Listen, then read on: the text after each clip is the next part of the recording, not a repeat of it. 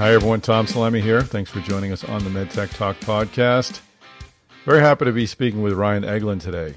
Ryan is the Senior Director of Business Development and Licensing at Medtronic. He uh, works in the Surgical Innovations Group, and he's focused on mergers and acquisitions of the tr- strategic type. So uh, he's no doubt going to be a popular person at the MedTech conference. Not that he wouldn't be popular on his own, but he is. Uh, he'll be there June first in Minneapolis. He's actually just joined our advisory board, so we're very grateful to have uh, insights from uh, such an important uh, acquirer like Medtronic helping us uh, craft our agenda. And of course, I'm, I'm thankful that he took a half hour to talk to me for the podcast. In this conversation, we'll talk about Medtronic, uh, what it's looking for, where Ryan sort of fits into the the uh, acquisition of new technologies, what can make a deal go south, uh, what can really uh, make a deal get get through. And we also talked a bit at the, be- at the beginning about Ryan's path there. Uh, he's an interesting fellow. He's trained as a, a plastic and reconstructive surgeon. Uh, he has uh, started a, a, gene company and has been involved as, a, as in a medtech startup. So he uh, he also has an MBA and is a, a Rhodes Scholar. So he, he brings a lot to the conversation which is why I think I enjoyed it so much, and I hope you do too. Before we get uh, rolling the tape, I uh, do want to remind you that the MedTech Conference is coming up on June 1st. Uh, registration has been open. The agenda is on the website. Go to medtechconference.com. You can uh, still register uh, for our early rate. Uh, you'll save about $300 off the final fee. And if you use your MedTech Talk code, you'll save a couple hundred bucks off of that. So if you're going and you know you're going and you want to save uh, basically a third off the price, you should register now. So uh, go to medtechconference.com, use the MedTech Talk promotional code, and you'll save yourself a little bit of money. Now let's get into this conversation with Ryan Egeland of Medtronic. Ryan Egeland, welcome to the uh, MedTech Talk podcast. Glad to be here. Thanks, Tom. It's uh, it's great to have someone uh, in your position uh, on the podcast. It's normally the the, the strategic folks uh, don't, for some reason, like to to make themselves avail- available for these sort of interviews. So it's nice to get a an inside view on what's going on at at Medtronic. Um, but the first question I ask for everyone is um, kind of an icebreaker, but in your case, I think it's a, a legitimate question. How did you find your way into uh, into medtech, and more specifically uh, to, into Medtronic? Because you've got uh, you've got quite a varied background uh, between uh, starting a looks like a gene company while you're at MIT and and studying to uh, to be a plastic surgeon. give us a bit of your history and, and, and tell us how it, it led to where you are today. Yeah, great question, Tom. And uh, you know, it's been enjoyable to hear uh, responses from the audience in in prior podcasts. I think for myself, it, eh, you know, I've I've learned I've, I'm really a product of the places I've been, the experiences I've had, and probably most of all, and most importantly, is the mentors and the and the people uh, that have come before me and advised me. But you know, I early on uh, grew up in the Twin Cities, and I think, you know, having lived in other cities and and places and done other things, coming back to Minneapolis now, uh, it just becomes very clear to me that medtech is sort of in the water supply here. So, you know, from a from a young age, I I was involved in science and technology. Spent um, many hours at Diehl Hall at the University of Minnesota, and then ultimately uh, had a career where I traveled as a uh, initially a scientist to Oxford University, uh, worked in genetics, and really spent time in the laboratory. And then later on, actually uh, spanning uh, many trips across the Atlantic Ocean, uh, went to medical school and really decided early on that I wanted to spend the rest of my time in some combination, at least, of science and medicine. Um, but incidentally, through my experiences in primarily in England, caught a bug uh, in the late 90s, really, for entrepreneurship, for innovation, and for economics. And so during training and, and subsequently in the clinic and taking care of patients, I became quite clear to myself that I wanted to get back into science and mm-hmm. into into business. So I left. Ultimately, made the decision to leave clinical practice full time. Thought I might go back to it, um, but built a, a small um, 510k device in the late 2000s, and ultimately determined that uh, I was doing a little bit of clinical practice and a little bit of innovation and probably doing neither of them particularly well. So decided at that point um, to really take the plunge and um, become fully involved in, in med tech. And that's when I, I joined Covidien. Interesting. So, well, actually, one thing I want to address, and I didn't bring it up with Kirk Nielsen last week, uh, but growing up in Boston, we obviously I, I grew up in Boston. We have a medtech, uh, strong medtech community here but I don't think it leaves the kind of imprint that it leaves on younger folks uh, in the Minneapolis area. It seems like medtech is almost your your tech. People grow up here and they, they look at the computer industry maybe and that they feel an, a kinship or an affinity toward that to some degree. But you don't see that with medtech. It sounds like in, in Minneapolis there really is. You, you grow up there, and as you said, it, it's in the water. It's something that you're at least aware of, and you see it as as a, mm-hmm. a potential path. How, how strong is that lure of medtech? Well, you know, it's funny. I was just, you know, I, I learned only recently, actually, having um, been acquired into Medtronic. There's a there's a great deal of attention um, paid to the history of the company of Medtronic, which is really fascinating.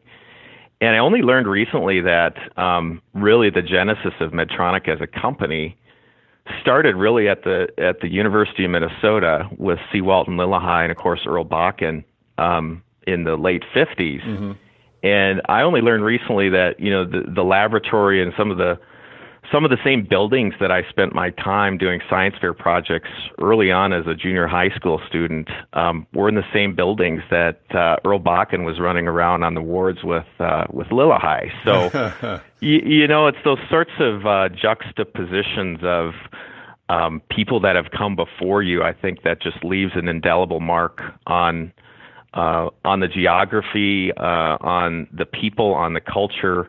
And I don't know if it's the culture or that creates the fertile ground for med tech or med tech influences the culture. It's probably a little bit of both. But I think you're, you know, Tom, you're exactly right. It's, um, I know it's T.S. Eliot. He says something like, you know, we shall not cease from exploration, and at the end of exploring, we'll arrive where we started and know the place for the first time. Mm-hmm. And I certainly uh, agree with you, having kind of lived in the great city of Boston and Chicago, D.C., uh, living abroad, you know, now coming back here, uh, I, I think you're exactly right. There's a, a clear ethos of, of med tech, and you know, it's just a network. It's a skill set. It's kind of how people think about mm-hmm. their careers, and it's it's definitely part of the culture here. That's great. That's why we love having having the conference there.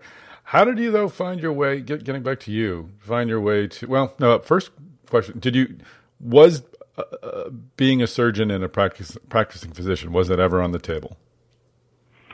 Yeah, I think it definitely was. You know, I, I was fortunate in my career that I had the option, you know, as I was going through residency, kind of, you know, as I had mentioned, I had done other things before medical school in contrast to, to many, many of my classmates who, you know, did the pre-med thing and then went straight into a medical school and then went straight directly into, into residency you know, I'd sort of tasted uh, activities outside of the, the the track of clinical practice, both in business, entrepreneurship, and and in science. And so when I went into residency, I kind of had in the back of my mind that if I really loved being a surgeon, I could certainly do it. But um, but if if I chose to, you know, really look carefully at how many hours there are in a day, it would be difficult to be a surgeon, uh, be an entrepreneur, and you know be a scientist all at the same time. So I came pretty quickly realized that you know I wouldn't give it up for the world. I, you know, taking care of patients, um, you know, saving lives, and and literally, um, you know, becoming all enveloped in the practice of medicine. Um, is an experience that very few people have, and I'm I'm honored and blessed to have been part of it. But you know, to be honest with you, Tom, I think uh, intellectually, um, being part of a big organization, filtering through all of the complexities of what it takes to move from innovation to a real sustainable business is is the most stimulating and I would say perhaps the most challenging of all of my um, different experiences is, is really been in the commercial realm because it's not only the technology and the clinical relevance, but of course it's the organization, it's the people, it's the ability to execute, it's the product market fit, and all of the um, infinite things that go into ultimately commercial success. So I've been very, very happy to find myself in the commercial world. No, that's fantastic. But how did you get to a company like Covidien? I mean, given your, your MD degree, you had some some experience starting a company. I mean, that, that sounds to me like a recipe for someone who's either going to be a, a, serial entrepreneur or maybe work at a, at a VC fund. Um, very rarely do you see someone, I think, from, from that position follow follow a, a, a path into a, a, larger strategic. How did you find yourself to, uh, your your way to Covidien? Yeah, great question. Well, you know, again, it kind of comes back to the people. Um, believe it or not, I um, after leaving full time practice um, was doing part time practice, and as I had mentioned, um, working in a small startup. So trying to do both. And this was in the 2009 era, and if you can imagine, um, you know, we had built a 510k approval approved product, um, and we're just looking to essentially get some scale. And you can imagine um, the challenges of getting venture or other funding in the late 2000s were not easy for medtech. Um, and I quickly became aware of uh, the limitations that I had as a as a you know an entrepreneur mm-hmm. In the complexities of regulatory approvals. I could see the writing on the wall for the medical economic concerns, which although not um, as as vocal back then were were clearly going to be an impediment I could see just from being a, a physician to large scale market adoption of you know of of widgets so to speak so I I clearly recognized that you know I really wanted to get exposed to a large organization um, and that was a conscious choice and so I ended up um, connecting actually um, Kirk Nielsen may not even remember, but um, you know, Bobby Azamian was a, a med school class my, classmate of mine. He was a Rhodes oh. Scholar, and we studied in in Oxford. He put me in touch with Kirk, and Kirk Kirk was the one that sort of planted the idea. You know, he looked at my CV, and we had sort of a heart to heart conversation, and he said, you know, you should really get some some corporate experience. And I took his advice to heart and connected with um, a friend of a friend, basically, um, ultimately through Dale Spencer, uh, small world again. Um, amazing. But uh, connected with a woman by the name of Ann Hickey, and Ann was working for Stacy Enxing Seng at EV3, which had just been acquired by Covidien, and Ann gave me some some great advice. She said, just come in and and get started, and you know you'll quickly find a route and a path, and that's exactly what's happened. That's terrific. So let's get into what you actually do and, and what you're doing in Covidien now in Medtronic. Well, now it just kind of sparked another question. So you, you started Covidien. How long were you working there before uh, the merger with, with Medtronic? And what was that transition like? So I think I was there about three years. You know, in fact, when I started, EV3 had been acquired by Covidien. I think maybe about a year or two before that, and uh, had largely been left um, as an independent entity. So it really hadn't been integrated by Covidien at that point. And so I got to witness um, the transformation of cultures from essentially EV3 to Covidien and then very quickly to Medtronic. Mm-hmm. So, um, you know, I think I lived through firsthand, um, you know, the the challenges and also the the opportunities of of those acquisitions and those those integrations. Um, and I think certainly there was, uh, you know, there was some some challenges, and there's always growing pains in any integration, and certainly in BD, we are are very attuned to cultural fit. And you know, I think in the case of of EV3 and Covidien, as Stacy described, it was a really good match. Um, you know, not perfect, but you know, an excellent match that really led to um, a transformation of Covidien into a growth company, and then you know, arguably um, became attractive to Medtronic as a subsequent acquisition. So, you know, I think the wonderful thing about um, living through those is number one in BD, it gives me a, a, a, more intimate sense of some of the challenges and opportunities and integrations. Um, but then number number two, I think, is just the the tremendous access to really sharp people um, in larger organizations and the ability to kind of leverage different departments and different expertise. Mm-hmm um, as those cultures come together has been a fascinating learning experience for me. Yeah, that, that had to be a real um, great crash course to go through two major transitions like that because you really you, you learn so much actually sitting through the, the, the, the, the merger of two the, the combination of two cultures, the acquisition of a company. So many unknowns become known, and you have to adapt to them and and and learn to anticipate the next ones. I have to think that was a great uh, uh, again, a great crash course and, a, a, graduate course in, uh, in merger and acquisition, going through those two experiences. Oh, it's, you, you, I think you nailed it, Tom. I mean, essentially, um, you know, to live through that experience, you know, I, I always kind of view my career as a as a very well paid internship, and you know, I'm always learning, and you know, at least for me, being kind of a curious person, um, you know, I, I, I just as you said, to, to kind of witness the convergence of cultures, the um, differences in processes, um, you know, working across different geographies, um, aligning different management structures and different, you know, customer segments, putting it all together, leveraging the best of both organizations. I mean, to just kind of witness that firsthand was a fascinating learning experience and left definitely an indelible appreciation of um, the importance of doing um, M&A because, you know, as a colleague of mine said, um, you know, M&A can make really good things happen and it can make really bad things mm-hmm. happen too if it's not done right. Very true. So what what is your uh, your job at Medtronic specifically? What division do you work for and and what is your function? So I work for uh, a group within uh, Medtronic called MITG, Minimally Invasive Therapies Group, and um, within that group we have a number of different businesses.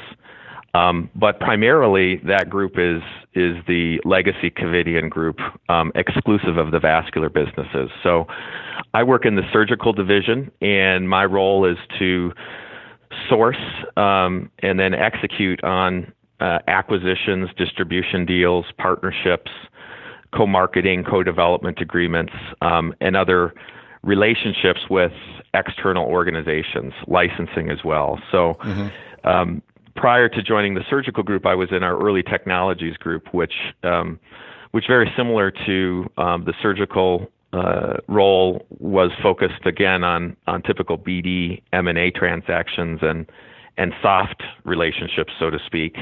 Um, that organization um, is a is a, a more market development led organization, and so is a little bit more on the, the tip of the spear of of new technologies that you know are potentially higher growth but also higher risk. Mm-hmm. So I've had the the luxury of uh, doing BD in both of those uh, aspects of the of the MITG organization within Medtronic. All right, let's take a break from this conversation with Ryan to invite you to again register for the MedTech conference. It's coming up on June 1st. Go to medtechconference.com, use the MedTech Talk code, save yourself some money. You can see the agenda on medtechconference.com. We're not quite done yet. Uh, we're working on a, one big thing that may or may not happen, and one uh, I don't want to say small thing, but a, but a, a, a more achievable addition to the agenda. So we're doing some final tweaking but if you go up and take a look at the agenda right now, I think it's pretty dang strong. Uh, we've got uh, Joe Almeida of Baxter and Michael Mahoney of Boston Scientific giving keynote conversations. So um, it's going to be a great day, and I hope you join us there. So go to medtechconference.com so we can see you on June 1st at the Loews Minneapolis Hotel. Now let's get back into this conversation with Ryan Egeland. So, are you the one out there, sort of uh, being the bird dog, pointing to the innovative idea that uh, that Medtronic needs to at least know about, or are you the one who uh, charges in after those opportunities have been pointed out by someone else? Yeah, a little bit of both. So we have, you know, we have um, within MITG, um, within the the business units, you know, a half a dozen or so BD folks, and then um, you know, a few also at the MITG group level. So it's not a whole bunch of us really in BD, and that's on a you know approximately a 12 billion dollar uh, revenue uh, group within Medtronic. So. No, my role is definitely to to chase and, and source deals, find technologies. You know, I I typically probably in a given year look at you know several hundred uh, potential companies or small companies, private, public, um, IP, uh, or other types of activities that we might want to participate in. So, deal sourcing is a big part of my day to day, and then, of course, relationship building um, with potential companies or uh, companies that we may want to acquire or participate or invest in. So, um, yeah, we definitely uh, we're spread thin, but the the beauty of it is we get to do all of that, and then mm-hmm. ultimately, of course, if there's a an opportunity that fits, you know, the markets are attractive and the technology fits our strategic goals within Medtronic, and the financials look good. Um, ultimately, it's me or one of my colleagues that will then be the quote unquote deal champion and uh, promote that through the organization, and of course leverage um, all the experts and the and the managers and the and the leaders within the organization um, to essentially pitch the deal internally. You must be in, insanely popular at conferences like ours and, and, probably dinner parties around the Minneapolis, uh, St. Paul area. I'm sure people, other guests, like to know that you're that you're hunting on, on behalf of Medtronic. Well, I got to say it's a pretty fun job because it's it's sort of the antithesis of of sales in a way, right? I mean, yeah. people are are kind of selling us, and and that, so you know, I'm not by nature a probably a, a salesman, so it's a it's a nice uh, it's a nice position to be in, but I also take it as a as a grave and serious responsibility sure. because certainly, um, you know, having essentially been the last stop uh, between uh, a company that hasn't led led um, you know hasn't had a, a, a fruitful, profitable path and bankruptcy, um, you know I take that role very seriously, and even more so, I think you know the the company in Medtronic has a mission around innovation, and certainly. Um, you know, our, our stated mission to alleviate pain, restore health, and extend life, I think, runs deep. And uh, you know, I've just noticed, uh, you know, the Medtronic culture and certainly the Covidien culture as well but we really do take that seriously. And so having been a technical innovator, being having been on the other side of the table as a as a startup founder, um, I take that role very seriously. So, but but it is um, it is a fun role, that's for sure. Sure, no, I'm sure you get to hear a lot of uh, interesting pitches, interesting technologies. How specific is your charter? are you do you have a list of uh, a shopping list from Medtronic saying we need something that does this and something that fits there? Or if you happen upon a company that has microsurgical robotics for ENT devices where there was no, maybe no interest uh, in Medtronic previously, uh, are you able to sort of chase that opportunity and then try to turn around and, and pitch it to Medtronic? You know, it's a it's a great question, and I think you know it. It um, my role depends sort of on the strategic objectives of the overall Medtronic organization, but even more directly, obviously, on the on the goals for MITG. And you know, I think we typically you know, sometimes we're opportunistic. I mean, in BD, you know, there may be a, a particular product or a company, public or private, um, that has a product that fits directly with our customers you know, and is looking to be acquired, and is at an attractive financial valuation that makes sense uh, for us to be, you know, to create a an, accretive deal. Um, but more frequently, I think it, starts with, you know, kind of assessing the market. You know, what what markets do we want to be in um, that may be adjacent uh, to us you know, and then specific to our current base of business, you know, what fits in with our our customers? Is there a product that, you know, can be essentially dropped in without adding incremental sales resources? And then lastly, of course, it's actionability. You know, targets that um, may be private, uh, not willing to sell, could could have great attractive markets, fit specifically and perfectly into our our sales channel, um, but not be actionable. So it has to be kind of a combination of all those three things. This is a, calls for a, a, generalization, but what typically gets in the way of uh, of a deal being done, or, or, more specifically, when do you when might you lose interest in in an idea? Or is it um, usually the, the the the the area that's being targeted? Is it the technology? Is it something in the execution? What normally convinces you that you need to look someplace else? Great question. I'll tell you, there's a lot of potential. Um, you know, there's a lot of potential areas to kill deals, and only a few of them to get through. So, uh, you know, typically for us, there has to be first of all, there's there's two big categories. One, you know, strategic alignment. Does it fit our call point? Does it fit our strategy at Medtronic? And then number two, at a high level, is just the finances. So ultimately, if there's a, a product or a, a company or a startup that uh, fits right into our strategy, ultimately the finances have to work as well, and that comes down to things like synergies, whether revenue or cost synergies, um, ultimately fit, uh, ability to essentially de-risk uh, the commercial opportunity, and ultimately, you know, many deals uh, can meet all of those criteria, but then there's a valuation disconnect between what we feel is the size of the market and maybe what uh, a company might feel is the size of the market. So you can get through all of the strat- strategic and financial hurdles, and then just not see eye to eye on on valuation. So um, that can happen as well sometimes. But you know, I think ultimately it all starts from you know, at least in, in Medtronic, it starts from an unmet clinical need. And um, that's really the first litmus test that I use is, you know, is this a technology that really alleviates pain or advances healthcare in some way? Um, and is there data to support that? Um, because absent that, uh, you know, we're really not in an area of um, of what Medtronic is into. Um, and I've seen deals actually, Tom, that you know have been financially very attractive. Mm-hmm. And if you put them in front of an investment banker, they would think you were crazy not to do them. But ultimately, there's a you know if there isn't a fit with the strategy, it just it's not something that we can move on in as as an organization. And I think that's been uh, part of the success and the longevity of uh, of a company like Medtronic and and certainly Covidien. Do you find that the number of startups uh, or early stage technologies uh, is is plentiful enough? And uh, as part of that question, do you find that startup executives or entrepreneurs are more willing to kind of be open with strategics like yourself and, and give you the information you need to make a decision? Because there was traditionally there's always been uh, just a apprehension about working with strategics for for some legitimate, some less legitimate reasons. But what is the environment like out there?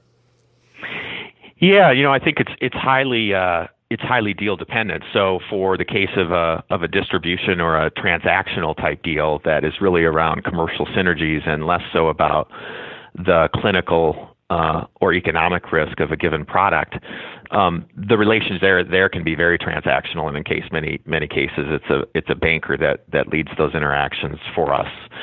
Um, in the case of the earlier startups, and I, I I've really enjoyed you know working having a, a number of, of long term relationships with with startup founders, some of them in the area. Um, it, it's really about a, kind of a mutual understanding, and ideally, over the course of multiple years, um, gaining a, a, broad appreciation of the technology, um, about the risks for the technology, very often the regulatory path and the regulatory risks, and then more recently, um, you know, the medical economic or the reimbursement risks. And working in a collaborative fashion, I think, um, is a win-win um, from my perspective. Now that takes time, and you know sometimes you don't have the luxury of time in in a transaction, but the more that the small company can understand our strategic and financial goals, and the more that we can understand about the development pathway and limitations of the potential acquired company, um, the more able we're, be, we're able to, to structure a long-term strategy that makes a win-win for their investors, for their management, and then for our shareholders. So ultimately, I think you know the best transactions are the product of, of long-term relationships, typically five years or more. Fascinating. And this final question, I know you, I know you need to go, but what is what is your your high moment? Uh, you know, you're, if you're an entrepreneur, you create a company, you sell it. That's a fist bumping scenario. Same with the VC. If you're in sales, you you make a big sales. That's that's an opportunity for you to celebrate. You're really in the middle of everything. What what is your your what really charges you gives you a charge from this job? What is what what do you, what kind of passion do you get from from having this role in advancing uh, innovation? When do you give yourself mm. a high five or, or high five other other people on the team that you've mentioned? Boy, that's a great question. You know, kind of feeling in the zone. You know, I've had the the the luxury of feeling like that in the OR, and certainly have felt it in the lab, and I'm I'm sure others have felt it in the boardroom. I, you know, in my role in in Medtronic and Covidien, Tom, to be quite honest, um, the most satisfying and rewarding experiences in in my whole career really have been those experiences where uh, you know I've been part of building a team um, that creates something new, and that could be you know, a new marketing strategy. For example, when I was in marketing or in BD, it might be, you know, developing from whole cloth uh, a new strategy for advancing the art of of our products or thinking about value-based healthcare, for example. Um, and being part of a team and when that team and it doesn't you know it doesn't happen often uh, or always in teams but when you can kind of be filling each other's sentences in and and and blazing new ground and and building something together, um, even within an organization. Um, you know, not building a company, obviously, but building a function or an activity within a larger company. Those have been some of the most rewarding experiences, really, in my in my entire career, and and I've had the luxury of having a few of those, both in in uh, you know in prior roles and then in my current current role in BD, and um, it's a lot of fun when it happens. Excellent. Well, I will. Uh, I will let you go. I appreciate the uh, the insights on uh, on what you do at Medtronic, and uh, also the help you're you've given to uh, to helping us put together the MedTech conference. It's great having you on the advisory board. Oh, it's been my pleasure, and it's a great great network, and it's a it's a great team. Likewise, so glad to be part of it, Tom. I appreciate uh, appreciate your efforts as well. Terrific. Thanks, Ryan. And that is a wrap. Ryan, thanks for the time today. Ryan Egeland of Medtronic. It's great to uh, understand a bit more about the M&A process uh, from a strategic perspective. So uh, grateful again for the peek inside and, and uh, for the discussion about your background. I think it's uh, I think I may use the, uh, the internship line myself in the near future. It was a good one. So thanks also to our MedTech Talk podcast listeners for joining us you could help us. You can help us out a lot by uh, give us giving us a ranking on uh, iTunes, and that that helps others find this podcast, and it also helps us know how we're doing. You could also just flat out email folks and say you should be listening to this great podcast about medtech innovation. You could certainly do that. You can copy me if you want to. I'd love to hear your comments. But if you just want to email me with some thoughts or comments or suggestions for the uh, podcast, feel free to do that. It's Tom at healthegy.com.